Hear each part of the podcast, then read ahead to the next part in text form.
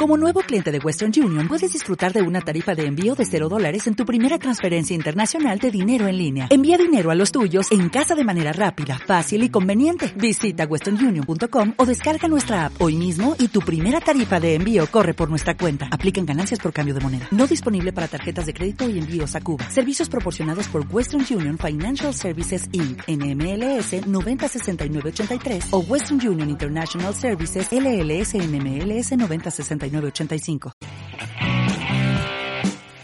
Ya, son las 7:16, estamos en Razones Editoriales, 94.5 Radio USACH. Recuerda, nuevo horario hasta de aquí en adelante, desde las 5 hasta las 7, adelantándonos también para cuidarte y cuidarnos. Ese es el lema por el cual nosotros decidimos dentro de Radio USACH adelantar también y acompañarte desde las 5 de la tarde con esta comunidad del pensamiento llamada ahora Razones Editoriales, y desde una universidad del Estado, una universidad de todos nosotros, la Universidad de Santiago, 94.5. Vámonos con nuestra primera entrevista del día de hoy, este martes, ¿no? Y lo comentábamos también al comenzar el programa. La Cámara de Diputados y Diputadas eligió a la nueva mesa de la corporación, que sorpresivamente este año estará liderada por el oficialismo, con el diputado de Renovación Nacional, Diego Paulsen, en la presidencia. Esto luego de que se desmoronara el acuerdo administrativo para que la DC encabezara la Cámara. El partido resolvió presentar a Gabriel Silver como presidente, figura que no logró consenso en la oposición. Hay que decir que la DC le había hecho a Gabriel Silver una jugada rara que todavía no está todavía esclarecida. Recuerda que el año pasado Gabriel Silver iba a ser presidente, pero un correo anónimo decía que él había golpeado a su esposa, ¿no? Y eso nunca, hasta el día de hoy, no se ha clarificado. Quién mandó el correo, qué veracidad tiene, nada se sabe. Por lo tanto, este año le tocaba a Víctor Torres, que es un DC mucho más progresista dentro de la DC, y por lo cual lo tienen a él ahí arrinconado en una esquina al diputado Víctor Torres, porque por lo que te decía al principio, ¿no? Que la DC al fondo es un partido conservador donde los que son más progres siempre están como en la segunda línea, ¿no? Así que quisieron meter nuevamente a Gabriel Silver, y pasó todo lo que ocurrió. Para entenderlo también, cuál es la opinión, se la preguntamos al vicedecano de la Facultad de Administración y Economía de la USACH y sociólogo Alberto Mayol. ¿Cómo está, Alberto? Freddy, ¿qué tal? Tanto tiempo, un gusto poder saludarte tan cerca y tan lejos. Hoy hemos conversado muchas veces, Alberto, pero muchas, ¿no? Desde el punto de vista del padrino, tú con Mirko Macari hacen una charla donde, para entender el poder desde la película del Padrino y entender también, así, ¿no?, la contingencia nacional desde la película El Padrino. Esto que pasó ayer, ¿no? ¿Quién es quién? Si fuera la película El Padrino, ¿no? ¿Qué pasa con Silver? ¿Cómo queda la DC? ¿Cómo queda la oposición? En fin, no sé.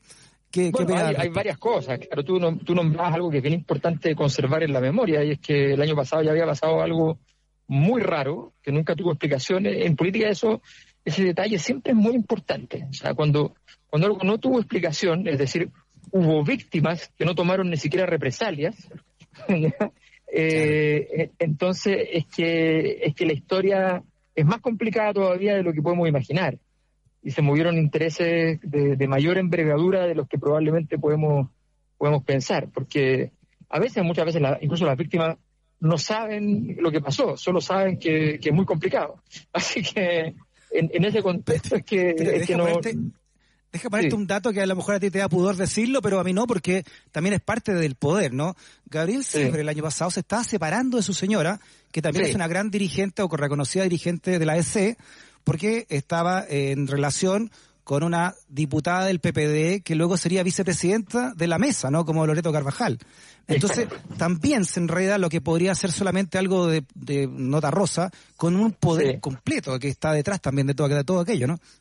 Son además lo que revela, a propósito de lo que tú decías del Padrino, las desprolicidades que produce la vida erótica. O sea, claro, porque por eso el don Vito Corleone era un puritano, pero era un puritano no por razones religiosas, nada de eso, sino que era un puritano porque consideraba que eso normalmente era de mal pronóstico. O sea, siempre iba a quedar algún desastre por culpa de esas cosas. Entonces, claro, se ve muy interesante, no muy bonito, pero muy interesante ya, que una pareja de amantes, digamos, terminen los dos en la testera de la cámara, pero esa era una noticia que en algún momento iba a estallar y iba a ser un problema, o sea, entonces ya era mala la escena. Y sin embargo, bueno, los protagonistas estuvieron disponibles para seguir avanzando en ese camino. Era evidentemente un error. Pero ahora llegamos al final de esta historia, que como todas las historias que parten muy mal, terminan muy mal. Y en este caso tiene más peso todavía la situación, porque revela algo que ya sabemos, pero no sabemos cuánto en intensidad, pero que aquí se queda claro que es mucho. ¿Cuál es el grado de desarticulación de la oposición? O sea, la oposición, teniendo esto ganado, no es capaz de llegar a un acuerdo que permita que efectivamente esto prospere y se prosiga.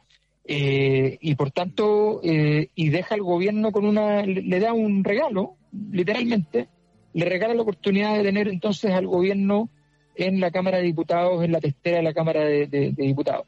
No es algo demasiado importante, pero es algo que tiene cierta relevancia. Así es que, un político que es tan importante.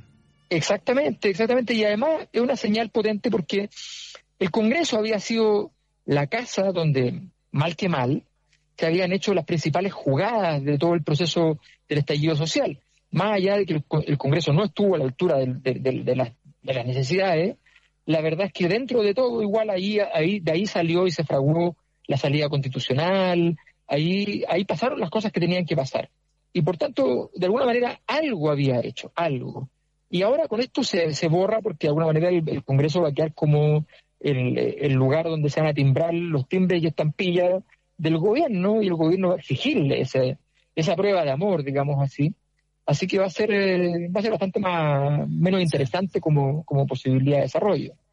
Ahora, hay un sofismo, creo yo, Alberto, cuando se dice que la oposición tiene mayoría en la Cámara de Diputados, porque finalmente tiene 5 o 6 diputados más que la derecha, y entre la DC y el Partido Radical, que han votado sistemáticamente muchos acuerdos con la derecha, demuestran que es un partido que no está ajeno tampoco a ese lineamiento, ¿no? Claro, efectivamente. Ahora, mira, yo lo de la DC siempre lo he visto con la conducta de la DC. Creo que hay que analizarla esperando más bien a dónde quería llegar. Yo tengo la impresión de que la DC le aprobó muchas cosas al gobierno solo para que fuera más intenso el momento en el cual fueran en contra. No es interesante aquel que todo el día le dijo que no al otro. Lo interesante es que le digas que sí a varias cosas y un día le digas que no a la más importante. Y si recordamos, justo antes de que el coronavirus se transformara en la única agenda que el país resiste, justo esos días, varios personeros del mundo político, incluyendo la democracia cristiana, habían dado señales de estudiar la posibilidad de una salida del presidente. Y si yo estoy pensando en aquello, no es tan raro que antes le diga que sí a ciertas cosas, porque nadie podría acusarme de tener una visión profundamente en contra del gobierno y de negarle la sal y el agua si le ha aprobado 3 proyectos y luego me doy cuenta de que sencillamente no da para más esta situación. Entonces, yo siempre tengo la precaución de entender de que quizás había un libreto y no se trataba solamente de una búsqueda de acuerdo. Así que me reservo el derecho a eso. En cambio, creo que hay otras votaciones que son más cuestionables porque no sé, no sin ninguna razón el Partido Radical muchas veces dio los votos, en fin, creo que ahí hay otras cosas, pero tiendo a pensar que hoy día la democracia cristiana está gobernada por una persona que tiene mucha estrategia, uno de los pocos políticos en Chile que hay hoy día que tiene una estrategia en general, y me da la impresión de que siempre hay que darle el beneficio de la duda en términos de hacia dónde se dirigía, o si todavía se dirige, no lo sé. ¿Te refieres a Fuad Chahín? Sí, claro, un tipo que tiene mucho juego, en general es una persona que tiene la capacidad de construir escenarios nuevos, que es algo muy inusual en Chile, que es capaz de jugar recursos que no son obvios, en general es un jugador de mejor nivel que la media de los jugadores de la política chilena. Claro. Entonces, siempre hay que saber que detrás de una jugada, de un jugador así, siempre hay dos o tres jugadas que vienen después que están pensadas y no necesariamente son obvias.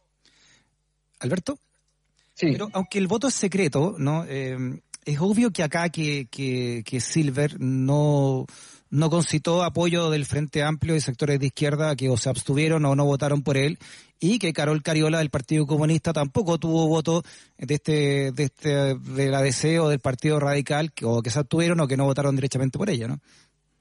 Sí, es evidente. Ahora que hay que decir una cosa que es súper simple. En política, si alguien quiere los votos, la responsabilidad uno de procurárselo es de la persona y del grupo que lo apoya. O sea, si ellos no fueron capaces de tener asegurados esos votos, bien afirmados, con toda claridad, porque miran, a ver, para ser bien franco, ¿qué costaba que la DC dijera, miren, está muy movido todo entre esto y lo otro, entre el estallido, el coronavirus, ¿por qué no mantenemos la mesa tal como está? No innovemos. Se suspendieron las elecciones, mantengamos todo porque la cosa está funcionando y nos olvidamos del asunto. No costaba nada.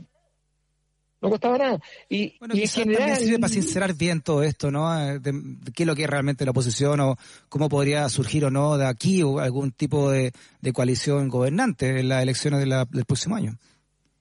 Claro, a mí me da la impresión de que ahí también hay un tema que tiene que ver con el Frente Amplio, que el Frente Amplio tiene posibilidades objetivas de llegar al gobierno en la siguiente elección, pero me parece que está haciendo todo pensando en la subsiguiente y no en la siguiente.